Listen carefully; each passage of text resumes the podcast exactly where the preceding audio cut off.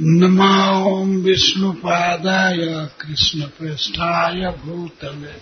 श्रीमते भक्ति वेदांत स्वामी नाम नमस्ते सारस्वते गौरवाणी प्रसारी निर्विशेषा शून्यवादी सत्य सता जय श्री कृष्ण चैतन्य प्रभु नित्यानंद। श्री अद्वैत गदाधर शिवासादि हरे कृष्णा हरे कृष्णा कृष्णा कृष्णा, हरे हरे राम हरे राम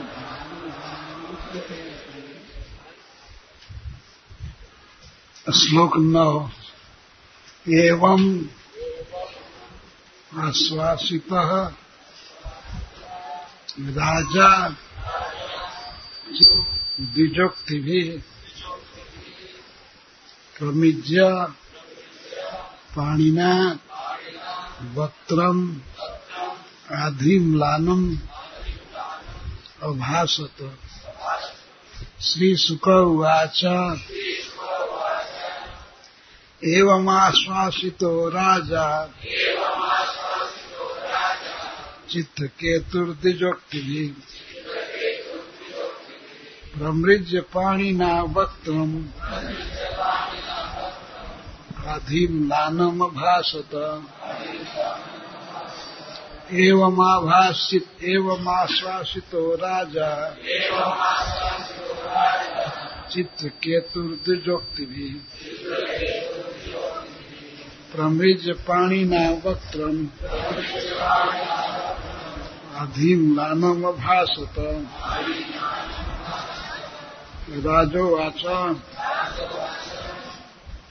कौज्वाम ज्ञान संपन्न। महिष्ट च महीयसाम। अद्भुतेन वेशेण गूढ़ इह समागत। चरन्ति ह्यौ कामम् ब्राह्मणा भगवत प्रिया मादृशा ग्राम्य बुद्धि नाम बोधायोन्मत लिंगिन कुमारो नारद हरिभू। गिरा देवलोसित अपांतरतमो व्यासो।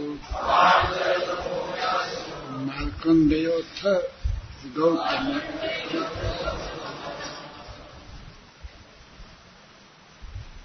वशिष्ठ भगवान राम कपिलो बादरायणी दुर्वासा जाज्ञवल्क जातु कन्यास्तथारी रोम षष्ट्यम दत्त। सुरीत पतंजलि। ऋषिर्वेद शिरा मुनि पंच शिखास्तथा। हिरण्य नाभ कौशल्या।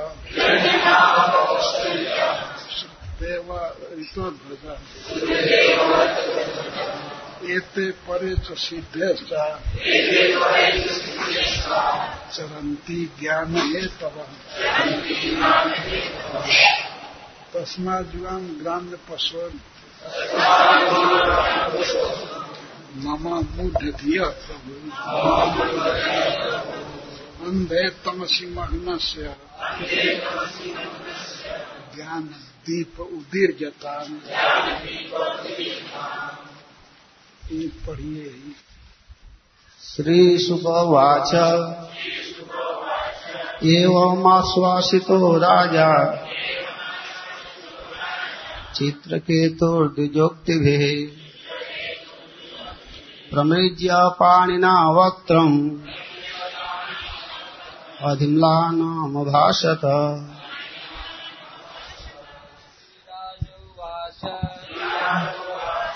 पौजुगाम ज्ञान संपन्न महिष्टौ च महीयसाम्। अवधूतेन वेषेण गूढाविह समागतौ।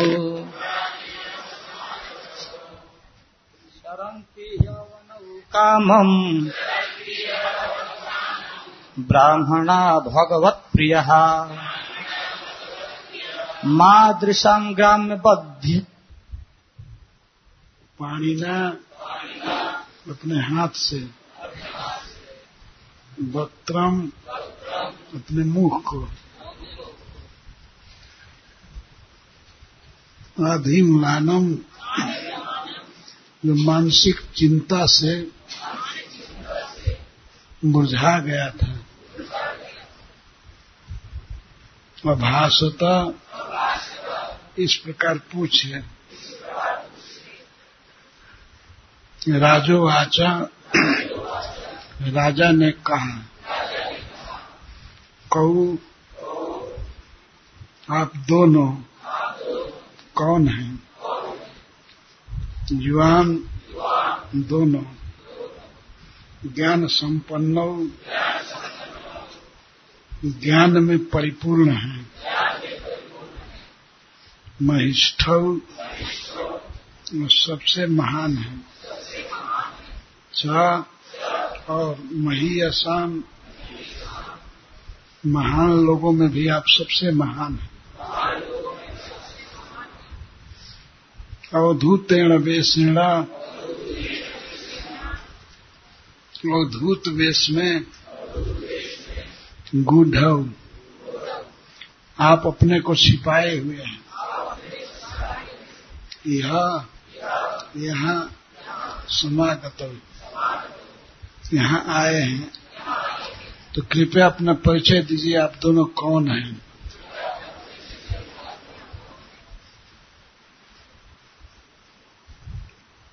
तो मानो, मंगिरा जी कहते हैं, हे महाराज, आप क्या सोचते हैं? तो महाराज कहते चरंती भ्रमण करते हैं। ही निश्चित। अवनव पृथ्वी पर कामम अपनी इच्छा के अनुसार ब्राह्मणा ब्राह्मण जन भगवत प्रिया, भगवान जिनको बहुत प्रिय लगते हैं। यह भगवान के जो प्रिय हैं। मादृशाम मेरे जैसे ग्राम्य बुद्धि नाम विषयासक्त लोगों को बोधाया ज्ञान देने के लिए।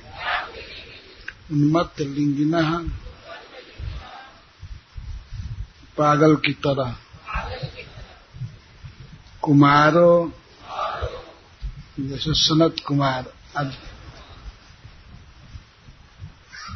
नारद नारद मुनि, रिभु रिभु मुनि, अंगिरा अंगिरा मुनि, देवल देवल, असित, और असित ऋषि अपांतर तमो व्यास, जिनका नाम अपांतर तम था, अब व्यास नाम हुआ है वे मार्कंडे अथा और गौतम, वशिष्ठ वशिष्ठ। भगवान राम, भगवान परशुराम, कपिलो, भगवान कपिल देव, बादरायण, बादरायणी, श्रील सुखदेव गोस्वामी, दुर्वासा दुर्वासा मुनि जाग्ञवल्क्य च। और जाग्ञवल्क जातु कर्ण जातु कर्ण मुनि। तथा उसके साथ ही अरुणी अरुणी नामक मुनि। रोमसह रो, रोमस। दत्ता भगवान दत्तात्रेय। आसुरी आसुरी नामक मुनि। सब पतंजलि, इसके साथ ही पतंजलि ऋषि। ऋषि ऋषि, वेद शिरा धौम्य धौम्य मुनि। पंच शिरा है। पंच शिखा हिरण्य नाभ हिरण्य नाभ कौशल्या कौशल्य नामक मुनि सुदेवा सुतदेव रीता ध्वजा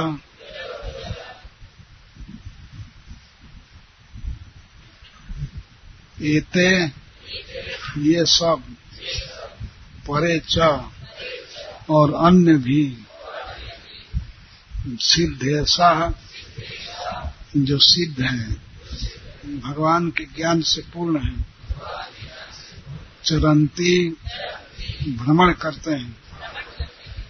ज्ञान है तो लोगों को ज्ञान देने के लिए। तस्माद इसलिए, जुआम, आप दोनों ग्राम में पशु गाँव के पशु के समान मूढ़ दिया मूर्ख बुद्धि। प्रभु हे दोनों प्रभु। आप ज्ञान देने में समर्थ हैं, इसलिए अंधे तमसी मग्न से मैं घोर अंधकार में मग्न हूँ, अज्ञान में डूबा हूँ, इसलिए ज्ञान दीप प्रकाशित कीजिए, हमें ज्ञान दीजिए।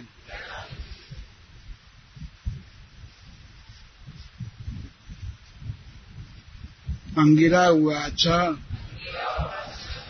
अंगिरा मुनि ने कहा अहम मैं ते आपके लिए पुत्र कामस्या जब आपको पुत्र की कामना थी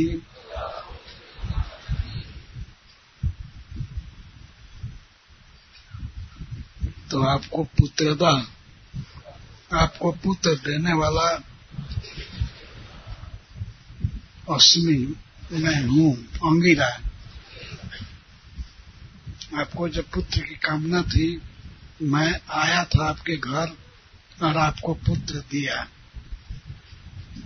आप मुझे पहचाने, मैं तो अंगिरा हूँ। ये सह मेरे बगल में बैठे हुए ब्रह्म सुता, श्री ब्रह्मा जी के पुत्र, साक्षात नारद नारद, भगवान महाज्ञानी, ऋषि ऋषि हैं। मैं तो अंगिरा हूँ और मेरे साथ जो आए हैं, ये नारद मुनि हैं। साक्षात ब्रह्मा जी के पुत्र, बहुत बड़े ज्ञानी। अब बता रहे क्यों आए हम लोग? जुआन नहीं इथम इस प्रकार तो हम आपको पुत्र शोकेना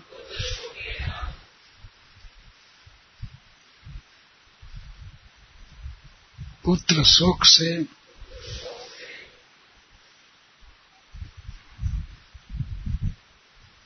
मग्नम मग्न तमसी घोर अंधकार में अज्ञान में दुस्तरे जिस अज्ञान को पार पाना कठिन है उस अज्ञान में आप मग्न हो गए थे पुत्र के शोक में अब मूर्छित पड़े गिरे थे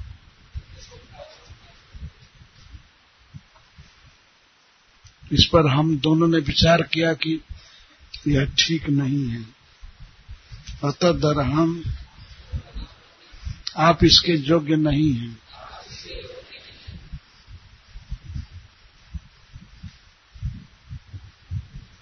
क्योंकि महापुरुष गोचरम। भगवान विष्णु के भक्त हैं। महापुरुष के भक्त हैं। आपके लिए इस प्रकार भौतिक हानि से इतना शोक नहीं करना चाहिए। ये समझ करके हम दोनों अनुग्रहाया आप पर अनुग्रह करने के लिए भवता आपके पास प्राप्त आए हैं। आवाम, हम दोनों, यह इस स्थान पर। हे प्रभु, आप ज्ञान लेने में समर्थ हैं। ब्रह्मांडा आप ब्राह्मणों के भक्त हैं। भगवत भक्तों, भगवान कृष्ण के भक्त हैं। न अवसीद तुम, आपको इतने दुख में नहीं होना चाहिए।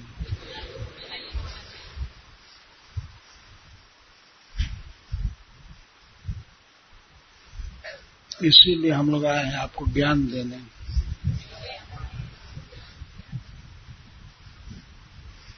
अनुग्रहाय भवत प्राप्त यह आवाम यह और प्रभु संबोधन करें क्योंकि इस ज्ञान को आप ग्रहण कर सकते हैं, समझ सकते हैं।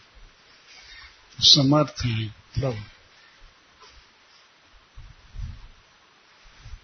तो इसको सुन करके राजर्षि चित्रकेतु जी कहते हैं, आप तो पहले भी मेरे घर आए थे। जब उन्होंने कहा कि मैं अंगिरा हूँ तो राजर्षि चित्रकेतु महाराज कहते हैं, आप तो पहले भी आए थे तो उसी समय ज्ञान क्यों नहीं दिए? तब अंग्रेज़ कहते हैं, तदैव ते परम ज्ञानम ददामी गृहमागता। उसी समय मैं ये सोच करके आया था कि आपको श्रेष्ठ ज्ञान दूँगा। लेकिन ज्ञातवा अन्याभिनिवेशम ते पुत्र में व ददा में हम पुत्र के लिए आपका आग्रह था, पुत्र में आसक्ति थी, इसीलिए मैं आपके आग्रह को देख करके पुत्र ही दिया। आया था, ज्ञान देने के लिए और दे करके बेटा गए। यह अभी ज्ञान देने की प्रथा थी। ये राजा ऐसे नहीं सुनेगा। ज्ञान देने गए थे, लेकिन वो ज्ञान लेने के मूड में थे नहीं। हाय बेटा हाय बेटा करते थे। हाय मेरे पूर्वज नरक में गिर जाएँगे, मैं नरक में गिर जाऊँगा। हमको पुत्र चाहिए। तो ऐसे व्यक्ति को अंग्रेज़ ज्ञान कैसे दे सकते हैं? ज्ञान निश्चिंत मन से लिया जाता है। और जैसे यहाँ पर प्रवचन हो रहा है, और प्रवचन खत्म करने की उत्कंठा बहुत लोगों में रहती है। सत्य है, क्योंकि भट्ठी में बैठे हैं। ये व्यवस्था है, ये ऐसी नहीं है। तो ऐसे लोगों को ज्ञान क्या दिया जा सकता है? ज्ञान तो निश्चिंत मन से होता है, जब मन फ्री हो, प्रसन्न हो, और ज्ञान लेने की उत्कंठा हो। तो मैं आया था आपको ज्ञान देने। तदैवते परम ज्ञानम, ददामी गृहमागत। उसी समय मैं सोच करके आया था कि आपको परम ज्ञान दूँगा। लेकिन ये जान गया कि आपका अभिनिवेश अन्य में है, ज्ञान में नहीं है। ज्ञातवा अन्याभिनिवेशम थे आपका अभिनिवेश, आपका आवेश, देखा कि पुत्र प्राप्त करने में है। पुत्र में बहुत आसक्ति है। पुत्र अभी हुआ नहीं है। जब होगा तब कितनी आसक्ति होगी। तो उसी से लिए मैं आपको पुत्र दे दिया पुत्रम एवं ददऊ हम पुत्र ही दिया ये विचारणीय बात है। ज्ञान लेने के लिए उचित समय चाहिए, मानसिक तैयारी चाहिए। जहाँ हम लोग प्रवचन सुनने आए हैं तो सुनने की तैयारी होनी चाहिए। तो समय से जग जाना, शौच, स्नान आदि करके तैयार हो जाना। और तैयारी अभी है कि पहले पढ़ लें उस प्रसंग को। ये बहुत गूढ़ प्रसंग है। इसको पढ़ना चाहिए। कथा में आने से पहले। जाए तब भी पढ़ें। लगे रहे इसको समझने पर पढ़ जाए। क्योंकि यह बहुत गुह्य प्रसंग है। केवल सुनने से ही नहीं समझ में आ जाएगा। सुनना कर्तव्य है। लेकिन सुनने के पहले तैयारी चाहिए। कई काम को अपने हाथ में नहीं लेना चाहिए। क्योंकि चलो कथा भी सुन लेंगे, चार धाम भी घुमाएँगे।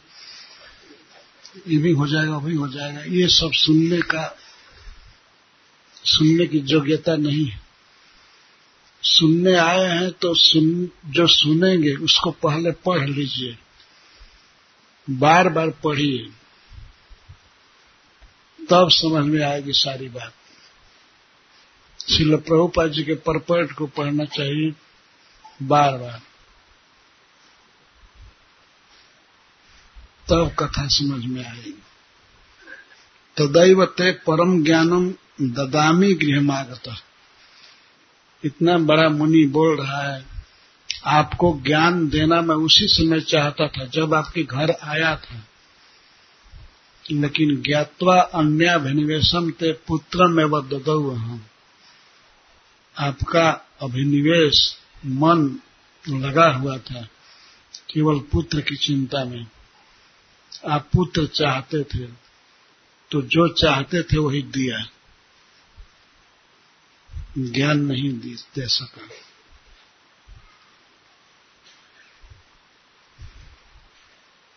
तो पुत्र क्यों दिए तो अंग्रेज़ कहते इसी के लिए आप, अब आपको अनुभव हो गया ना कि पुत्र वालों को कितना दुख होता है।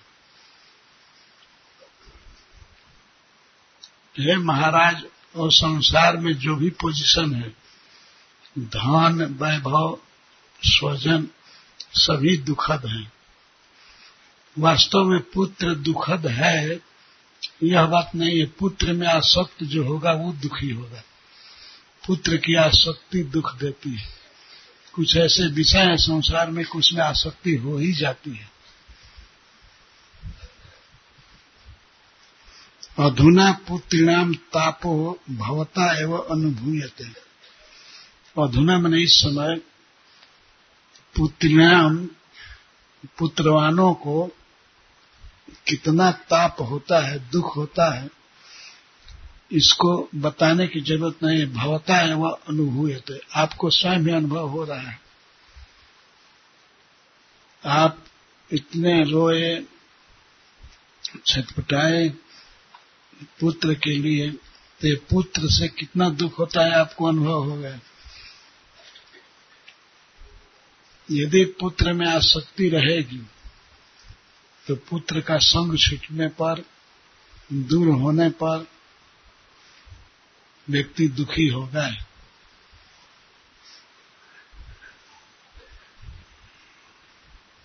एवं दारा गृह गृहारायु जैसे दुख हो रहा है बेटा से, यही बात घर के विषय में है, स्त्रियों के विषय में। एवं दारा गृह।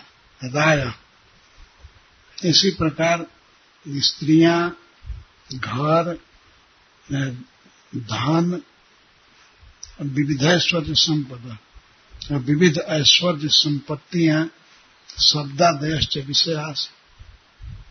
चला राज्य विभूत है। और शब्दादि विषय, ये भी विषय सब समय नहीं रहते, चला आज जय जयकार हो रहा है। राजा धीराज की जय बोला जा रहा है। ये सब समय नहीं रहेगा। चला है। चंचल है। अनित्य है।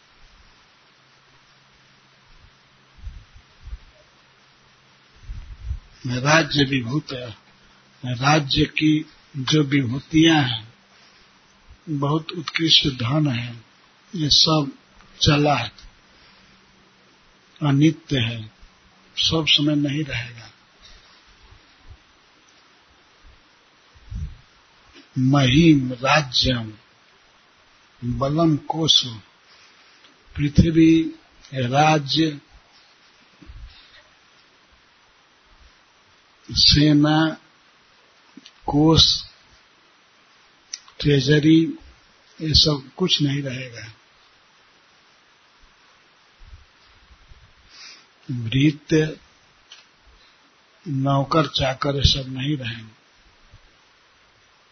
अमात्या और सेक्रेटरी,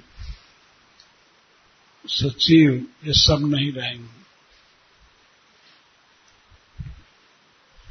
सुहृद जना और अन्य भी जो सुहृद हैं अपने राजा के, ये सब नहीं रहेंगे। सर्वे पे सूरसेन में हे सूरसेन के राजा, सर्वे अपी ये सभी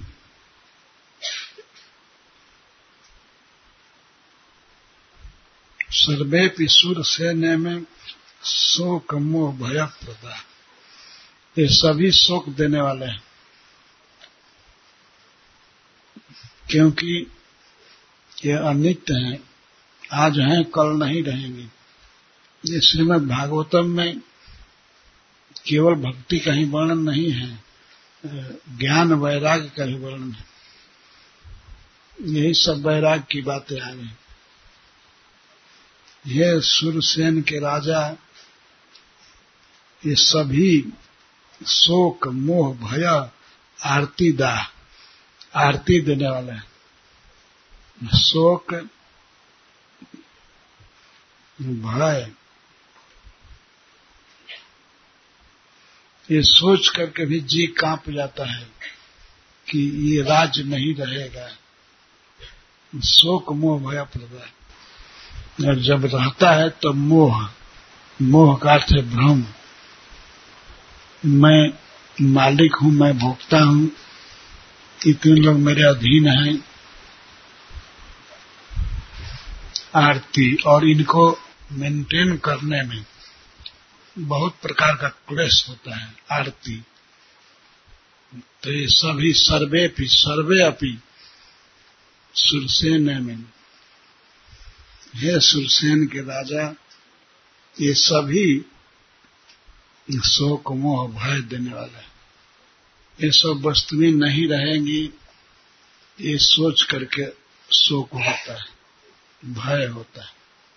सर्वे सुर सेने में शोक मोह भयातिदा गंधर्व नगरा प्रख्या स्वप्न माया मनोरथ। ये सारा जो मैं गिनाया, स्त्री, धान, किला, दुर्ग कोष ये सभी गंधर्व नगर के समान है। कभी कभी जंगल में दिखाई पड़ता है। सूर्य के प्रकाश से एक बहुत बड़ा नगर बरसात के दिन में उसको गंधर्व नगर कहते हैं। बहुत सुंदर नगर आकाश में दिखाई पड़ता है। कहीं का नगर होता है, वहाँ की प्रतिछाया पड़ती है, दिखाई पड़ता है। लेकिन वो केवल दिखाई पड़ता है, वहाँ कोई रह नहीं सकता। और कुछ ही समय में वो गायब हो जाता है, क्षण भंगुर है। तो ये सब संपत्ति, राज, खजाना, मंत्री वगैरह सभी क्षण भंगुर है। कुछ ही काल के लिए मिले। छूट जाते हैं। धन राय का अर्थ है धन। धन नहीं रहेगा, स्वजन नहीं रहेंगे। गंधर्व नगर के समान है। और स्वप्न माया मनोरथ, स्वप्ना के समान है। सपना जैसे थोड़ी देर के लिए आता है, फिर नहीं रहता है।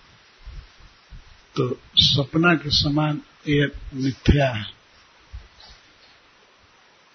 केवल मनुष्य का भ्रम है कि अज्ञान है कि वो मान लेता है ये मेरा है।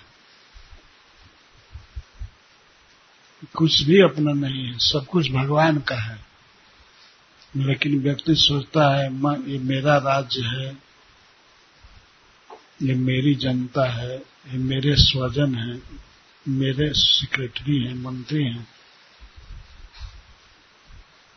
सारे सपना की तरह सब गायब हो जाएँगे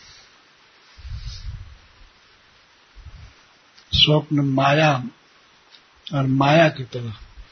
माया का अर्थ है जादू। जैसे हम लोग जादू देखते हैं, जादूगर अनेक चीज़ दिखा देता है।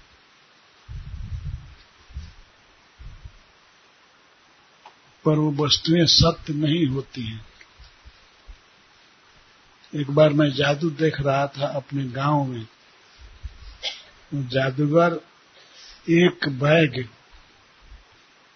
चांदी का सिक्का दिखाने लगा। छोटा बैग था वो भर कर। लेकिन एक भी सिक्का काम में आएगा नहीं। केवल जादू था वो। देख करके हम लोगों के मन में लोभ हो रहा था कि इसमें से एक दो लेना चाहिए। लेकिन लेकर के भी क्या करते वो तुरंत अदृश्य हो जाता है। हमने देखा एक जादूगर अपने बच्चे को सुला करके उसको काटना चाहता था, उसके मस्तक को। तो सभी लोगों ने कहा, नहीं नहीं, मत काटो मत काटो। लेकिन वो माना नहीं। कह दिया कि तब नहीं काटूँगा। जब सभी बच्चे अपने घर से चावल लाएँगे तो सब दौड़े चावल लाने के लिए। और बाद में वो कहा कि कौन चाहते हैं कि काटूं? तो कुछ लोग ने कहा दिया, ठीक है, काटो। तो काटने के बाद कुछ फ़ीस लगाया था। तो हमने देखा कि वो काट दिया, मस्तक अलग हो गया। खून भी चू रहा था। हम लोग हाकार करते रहे, अरे बाप रे बाप काट दिया। लेकिन वहाँ न तो छुरी है न वो बच्चा है, न वो कटा हुआ मस्तक है, सब गायब हो गया है। तुरंत ही इसको माया कहते हैं। मनोरथ है। और मनोरथ जैसे मन में ही रह जाता है, पूरा नहीं होता। इसे व्यक्ति अपने मन में सोचता है, हमको इतना धन हो जाए, ये हो जाए इतना बड़ा राज मिल जाए, पर मनोरथ मनोरथ ही रह जाता है। ऐसे ही ये सब चीज़ें मन में उत्पन्न हैं। ये मेरा धन है, मेरा घर है, मेरा राज है, मेरी पत्नी है, मेरा बच्चा है। मेरे सेक्रेटरी हैं। मेरा नौकर है, ये सब कुछ ही समय के लिए हैं। इनको बीतते देर नहीं लगती है। आज कोई, मान लीजिए हमारा काम कर रहा है, उसको कोई बेटर वेतन देने लगे, मासिक वेतन वो तुरंत छोड़ करके दूसरी कंपनी को ज्वाइन करेगा। ये सब देखा जाता है आज हमारा सेवक है, कल दूसरे का होगा, तीसरे का होगा। और फिर यदि बहुत पैसा कमा लिया तो किसी का सेवक नहीं रहेगा। तो ये सब सपना देख रहा है मनुष्य। सपना में हम लोग देख रहे हैं कि हमारा परिवार है। आदमी विश्वास नहीं करेगा सपना कैसे है? लेकिन जब इसका आदि है, शुरुआत है, अंत है, तब यह सपना है। एक बात बहुत महत्व की है कि राजा स्वयं कहते हैं कि बहुत से ब्राह्मण जो भगवान के प्रिय हैं, भगवान जिनको प्रिय हैं वे इस पृथ्वी पर घुमा करते हैं। ज्ञान देने के लिए। और उनके नाम भी रख रहे हैं। तीस नाम रखे हैं। राजा। आजकल के बड़े बड़े मंत्रियों से पूछा जाए कि दो तीन ऋषि का नाम बताओ तो कुछ याद नहीं है। राजा ये याद रखे हैं कि ऋषि लोग घूमते हैं अलक्षित भाव से ज्ञान देने के लिए। वो स्वयं ही कह रहे हैं कि नारद, अंगिरा, रिभु सब नाम रख रहे हैं। तीस नाम रखे हैं। कहते हैं, मैं जानता हूँ ब्राह्मण लोग ज्ञान देने के लिए घुमा करते हैं। ब्राह्मण का यही काम है। जनता को ज्ञान देना। उनको अपने पालन पोषण की चिंता नहीं होती है। जैसे दूसरे लोग काम करते हैं, कमाते हैं, दुकान खोलते हैं, खेती करते हैं, ऐसे ब्राह्मण खेती नहीं करते थे, न दुकान खोलते थे। घूमते थे, चरंती, अवनव, पृथ्वी पर। ज्ञान है तो ज्ञान देने के लिए। अतः इस संसार में ब्राह्मणों की बहुत ज़रूरत है, जो ज्ञान दे सके। व्यक्तिगत ज्ञान किसी को या समूह के कथा कह करके, शास्त्र बता करके लोगों को ज्ञान देते रहते हैं। इसी के लिए ब्राह्मण है। ब्राह्मण को राजा चित्रकेतु कह रहे हैं, भगवत प्रिया ये भगवान के प्रिय होते हैं और भगवान इनको बहुत प्रिय होते हैं। भगवान से प्यार करने वाले ब्राह्मण घूमते रहते हैं। यह शब्द बता रहा है भगवत प्रिया कि उनके जीवन में और कुछ आसक्ति नहीं होती है। घूमते हैं, भ्रमण करते हैं, कोई देखने के लिए नहीं कि कौन कैसा है।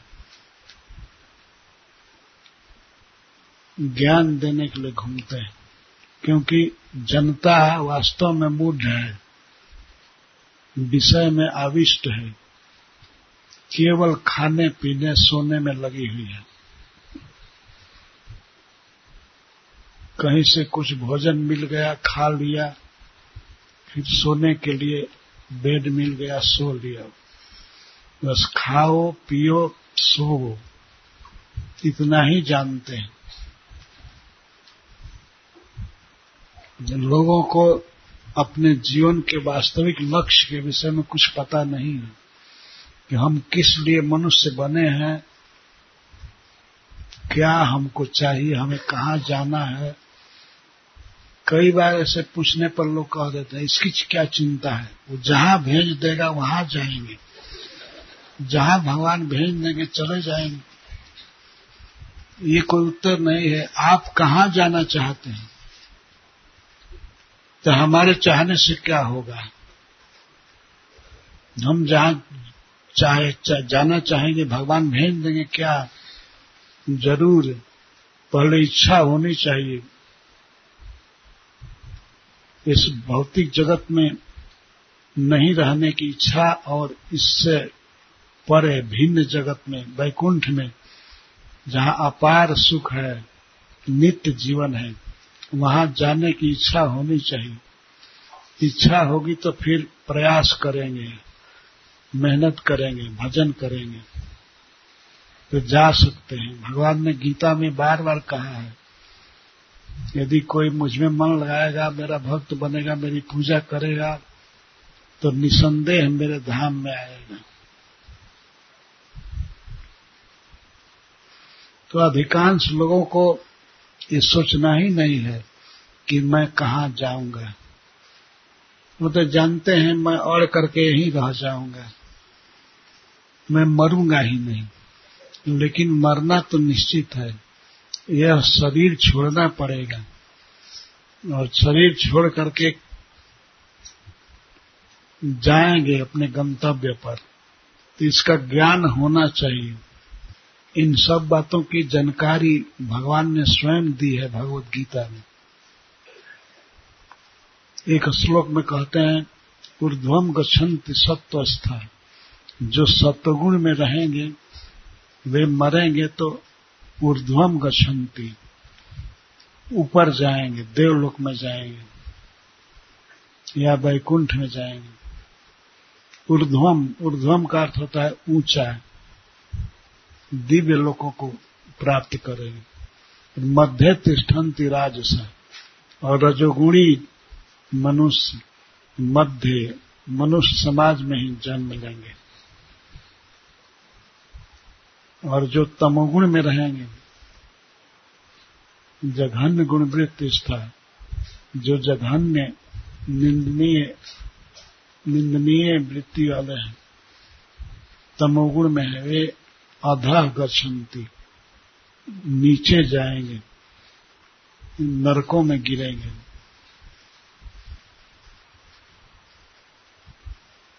तो भगवान ने संकेत कर दिया है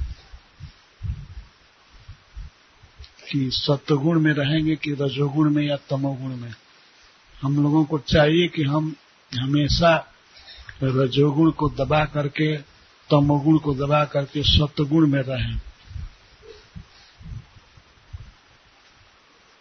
तमोगुण में रहने से अधोगति होती है, नीचे जाता है व्यक्ति।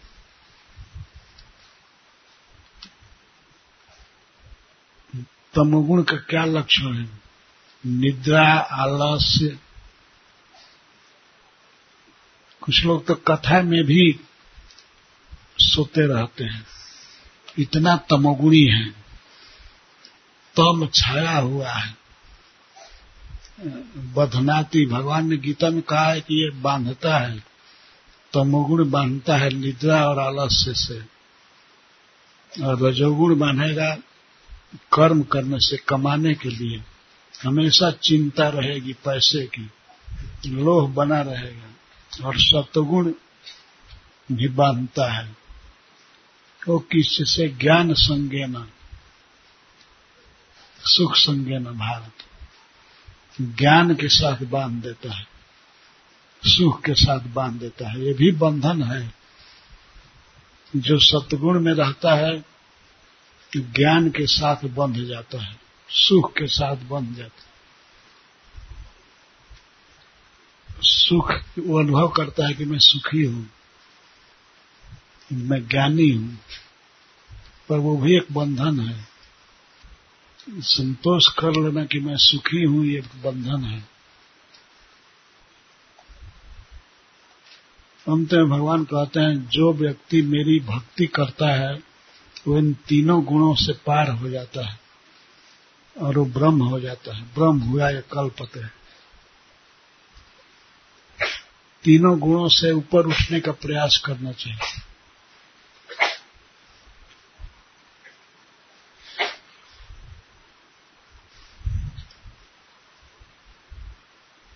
भगवान ने उपाय बताया है। सत्वगुण से रजोगुण को दबाए और रजोगुण से तमोगुण को दबाए। और मेरी भक्ति करके तीनों गुणों से पार हो जाए। इसके लिए प्रयास करना चाहिए। अपने को सत्गुण में रखना चाहिए। सत्गुण में आने के बाद ही सत्वम जद ब्रह्म दर्शनम। सत्गुण में भगवान की अनुभूति होती है। और धीरे धीरे सत्गुण से ऊपर उठ जाना चाहिए।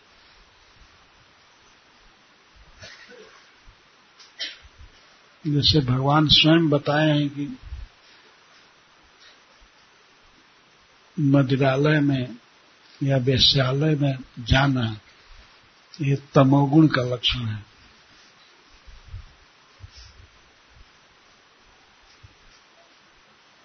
वहाँ रहना तो घोर तमोगुण का लक्षण।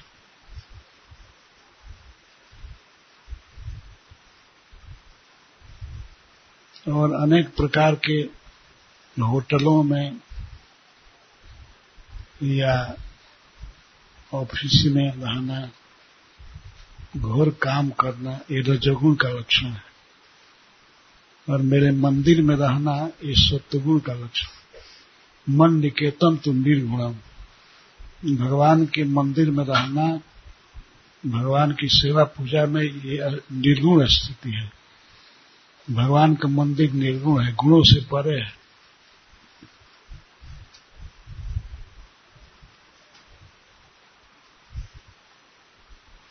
भगवान का मंदिर निर्गुण है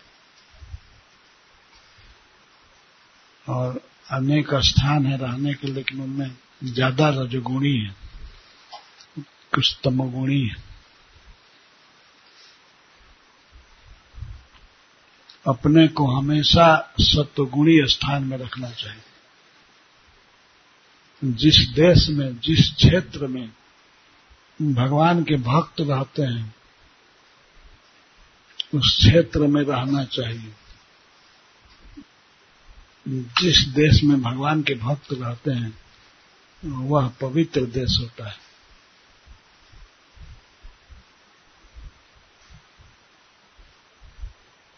तो भक्तों का संग करना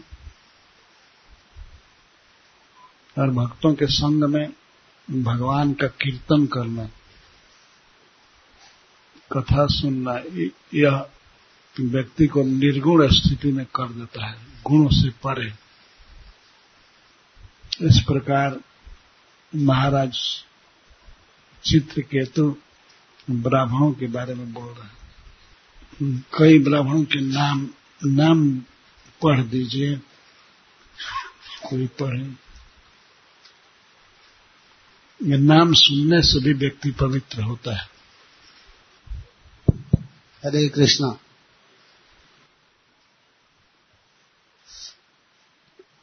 हे महात्माओं, मैंने सुना है कि अविद्या से ग्रस्त मनुष्यों को ज्ञान का उपदेश देने के लिए भूमंडल भर में जो महापुरुष विचरण करते रहते हैं, उनमें से सनत कुमार, नारद, रिभु, अंगिरा, देवल, असित, अपांतरतमा, व्यासदेव, मार्कंडेय गौतम, वशिष्ठ, भगवान परशुराम, कपिल, सुखदेव, दुर्वासा, याज्ञवल्क्य, जातुकर्ण तथा अरुणी हैं। अन्यों के नाम इस प्रकार है।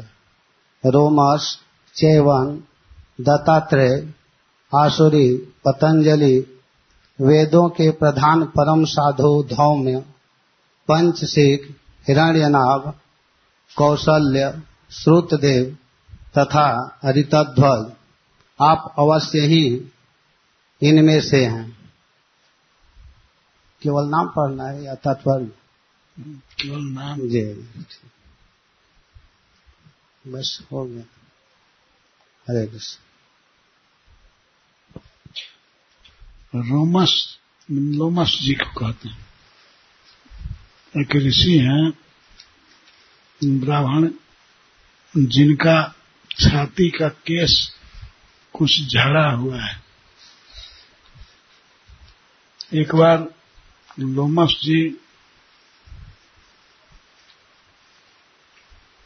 किसी देवता से बात कर रहे थे। तो उन्होंने कहा कि, हे लोमस मुनि, आपका छाती का केस झड़ा हुआ है। छाती पर केस होता है ना तो उसमें से कुछ झड़ गया था। तो लोमस जी का केस झड़ता है, कब एक ब्रह्मा जी की आयु बीतती है तब। ब्रह्मा जी का दिन है, जीवन की अवधि एक नील चौवन खरब चालीस अरब वर्ष। तो एक ब्रह्मा जी जब बीतते हैं तब लोमस जी का एक केस झड़ता है। तो उनसे देवता ने कहा कि आप अपने लिए कुटी क्यों नहीं बनाते हैं? घर क्यों नहीं बनाते कहे, जीवन का कोई ठिकाना नहीं है। क्या बनाकर करें? ब्रह्मा जी के जीवन के बराबर इनका एक केस झड़ता है? इतने लंबे आयु दीर्घ जीवी है। तो फिर कहते हैं कि कुटी बनाकर क्या करेंगे? जीवन का ठिकाना नहीं है। ये है ज्ञान। और जिसको दो दिन जीना है, वो भी फेर में है कि हमको कहीं घर मिले, कहीं कुटिया मिले, या कहीं फ्लैट मिले। चिंता में है। तो लोमस जी सबसे बड़े दीर्घ जीवी हैं। रामचरितमानस में इनकी कथा है। काकभूसुंडी जी के वे पहले गुरु थे। उन्होंने निर्गुण ब्रह्म का वर्णन किया तो काकभूसुंडी जी भगवान राम के सगुण साकार विग्रह की प्रशंसा करने लगे। इससे क्रोध आ गया लोमस ऋषि को। कल कथा में आए थे ना कि देवा नाम शुद्ध सत्वा नाम। ऋषियाम चामलात्म नाम ऋषियों का चित्त अमल होता है, पवित्र होता है। लेकिन उनमें भक्ति नहीं होती है। लोमस जी इतने दीर्घजीवी हैं, लेकिन भगवान राम की भक्ति उनमें नहीं जुगी। वो भक्ति एक कौए में उगी है काकभूसुंडी जी में। भक्ति इतना दुर्लभ, उनमें क्रोध है आ गया। क्रोध जिसमें आ जाए तो बहुत छोटा आदमी माना जाता है। क्रोध आना एक दुर्गति है, एक बड़ा दोष है।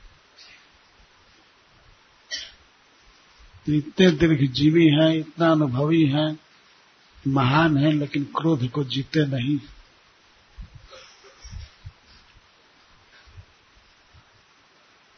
काकभूसुंडी जी एक ब्राह्मण थे।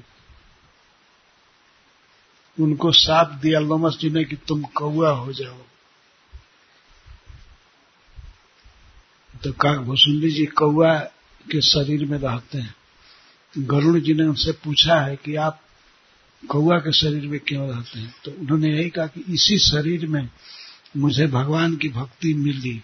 इसीलिए शरीर मुझको बहुत प्रिय है।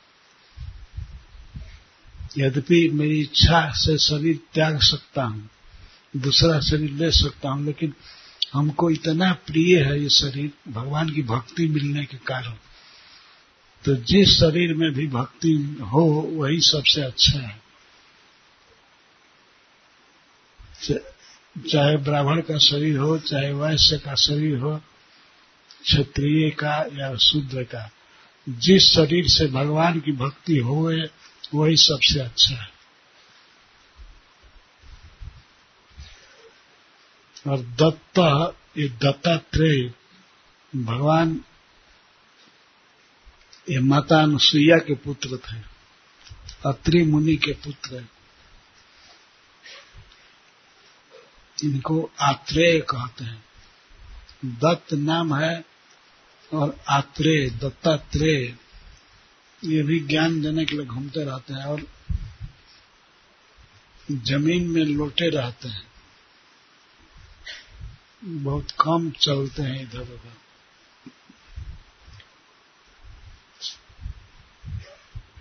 एक बार कावेरी के तट पर श्रीरंगम के पास भगवान दत्तात्रेय ज़मीन में लौटे थे तो महाराज जदू पहचान लिए, क्योंकि जदू को दक्षिण भारत का राज्य मिला था। ये राज दिया था उनके पिता ने। तो पूछते हैं भगवान से, आप ज्ञानी हैं और शरीर बलवान है, फिर भी आप कर्म नहीं कर रहे हैं।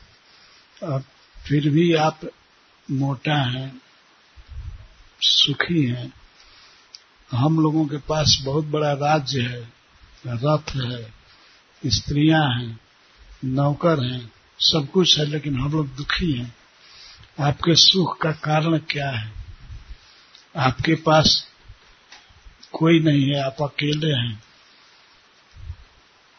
फिर भी आप सुखी हैं। क्या कारण है?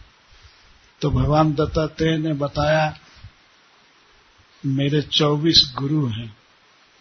उन गुरुओं से मैं बुद्धि लेकर के सुखी हूँ। तो भगवान दत्तात्रेय का प्रसिद्ध उपाख्यान है श्रीमद भागवतम में, एकादश स्कंद और मारकंडे मारकंडे मुनि एक केरला में जन्म लिए थे। नवा मुकुंद मंदिर के पास, जब ये छोटे थे, बच्चा थे, तब इनके पिताजी मृकंडू ऋषि ज्योतिषियों को दिखाए, सारे ज्योतिषियों ने कह दिया, यह बारह वर्ष का होकर के मर जाएगा। इसकी आयु बहुत कम है, केवल बारह वर्ष। तो जब बारहवा वर्ष आया मारकंडे लड़के का,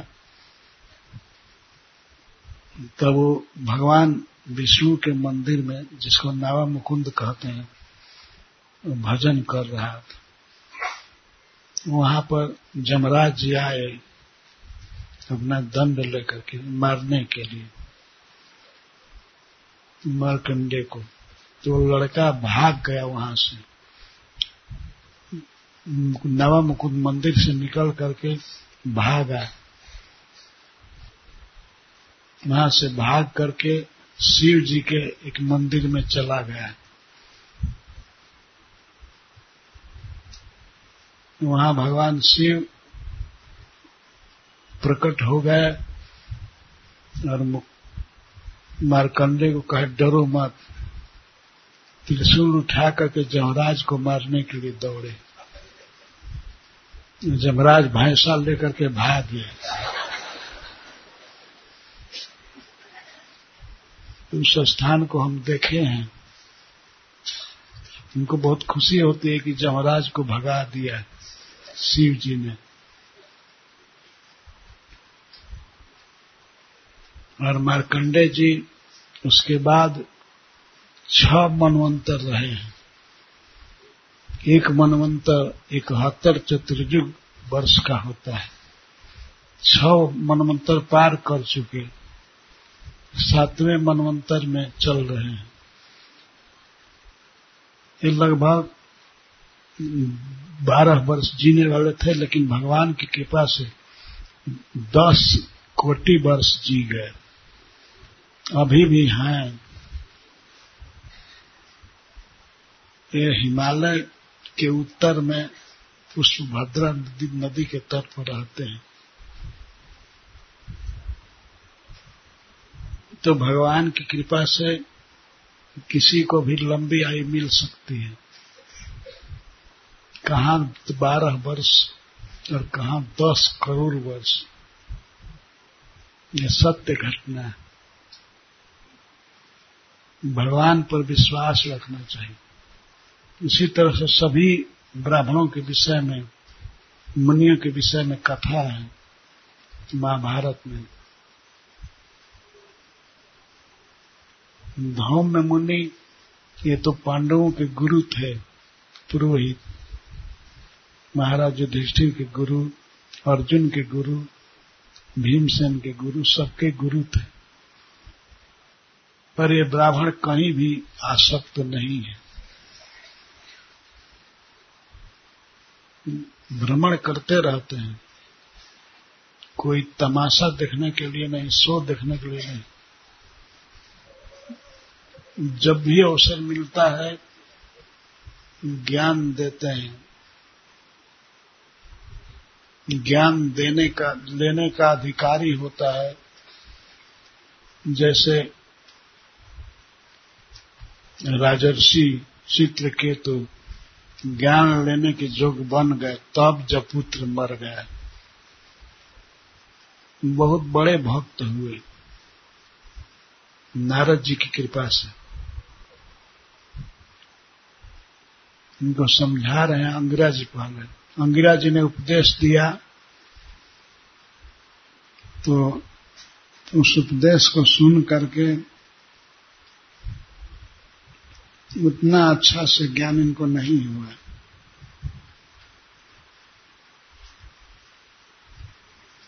तब पूर्ण ज्ञान के लिए नारद जी कहते हैं,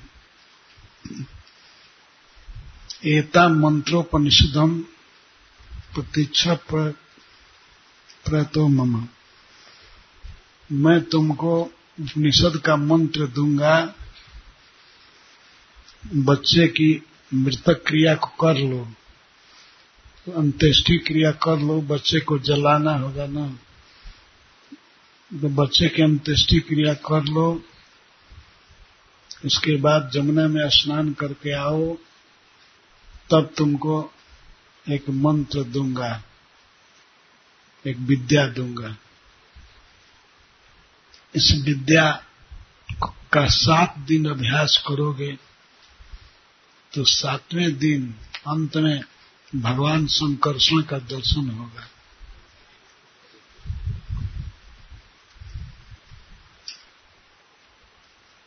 इन्हीं संकर्षण भगवान की पूजा करके श्री ब्रह्म, श्री शिव जी और अन्य देवता बहुत बड़ी सिद्धि प्राप्त किए हैं। भगवान संकर्षण की कृपा से ही भगवान शिव में इतना तेज आया है। तब महाराज चित्रकेतु ने कहा कि मैं तो अधम व्यक्ति हूँ। मैं भगवान की कृपा को कैसे पाप सकूँगा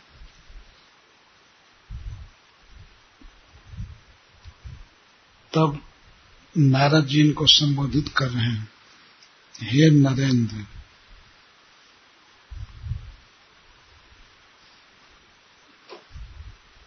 तुम भी मनुष्यों में सबसे श्रेष्ठ हो। यत्पाद मूल भूषित नरेंद्र पूर्वे सर्वादयो। ब्रह्म जी पूर्व काल में शिव जी और अन्य ऋषि, अन्य देवता जिनकी उपासना करके भ्रम से मुक्त हो गए, द्वितीय द्वैत से मुक्त हो गए। द्वैत का अर्थ है घोर अज्ञान।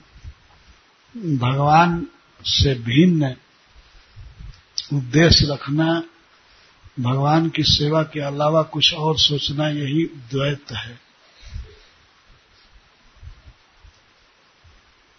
अद्वैत का अर्थ है जो भगवान को पसंद है, वही करना। भगवान को प्रसन्न करने के लिए काम करना। उनका जो प्लान है, उसी प्लान में लगे रहना। श्रील प्रभुपा जी ने कहा है, भगवान का जो मिशन है, उसी मिशन को पूरा करने में लगे रहना। यह अद्वैत है। भगवान से भिन्न योजना, भगवान से भिन्न विचार नहीं रखना चाहिए। हम लोगों के इस कान में बहुत से लोग हैं अलग अलग क्षेत्र में रहते हैं। कोई मायापुर में, कोई दिल्ली में। इस कान में बहुत सेंटर है, बहुत लोग हैं भिन्न भिन्न स्थान पर रहते हैं, लेकिन सबका काम एक है, प्रभुपाद जी की इच्छा को पूरा करना। और प्रभुपाद जी की इच्छा क्या है? श्री कृष्ण की इच्छा को पूरा करना श्री कृष्ण चाहते हैं कि सभी लोग उनकी शरण में आवे उनकी भक्ति करें। तो इस कान के जो अथॉरिटी है, वे भी लगे हैं कि सब जगह प्रचार किया जाए। इसको अद्वैत कहा जाएगा। एक विचार, एक लक्ष्य, एक मिशन। स्थान भिन्न भिन्न है। कोई विदेश में रह रहा है, कोई भारत में भारत में भी कोई दिल्ली में रह रहा है, कोई मायापुर में, लेकिन एक ही उद्देश्य है, भगवान के मिशन को पूरा करना। भगवत गीता के अनुसार जीवन जी करके भगवान का प्रचार करना। यह असली अद्वैत है। भगवान से अलग नहीं। भगवान के प्लान को ही अपना प्लान समझना